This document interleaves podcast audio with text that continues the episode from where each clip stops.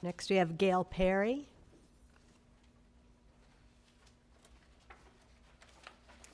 Good evening. I too am here to speak on behalf of Challenging Racism, uh, to request additional funding for this very vital and important program. My name is Gail Perry. I'm a resident of Arlington for the past 23 years. I'm a parent of a t- 2009 Wakefield graduate. I'm an APS employee, and I'm a trained facilitator and volunteer for Challenge Racism.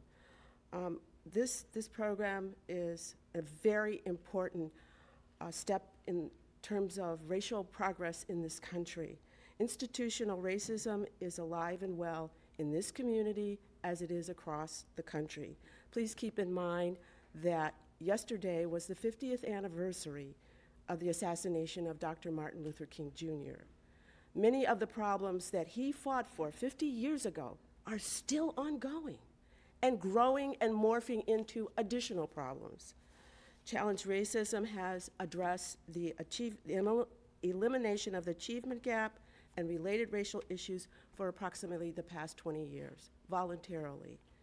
It has created a concept of dialogue to allow parents initially and teachers and other community members to come together in a safe space and learn about issues that keep them at odds, to learn about issues that keep them apart, that make them feel that they're different.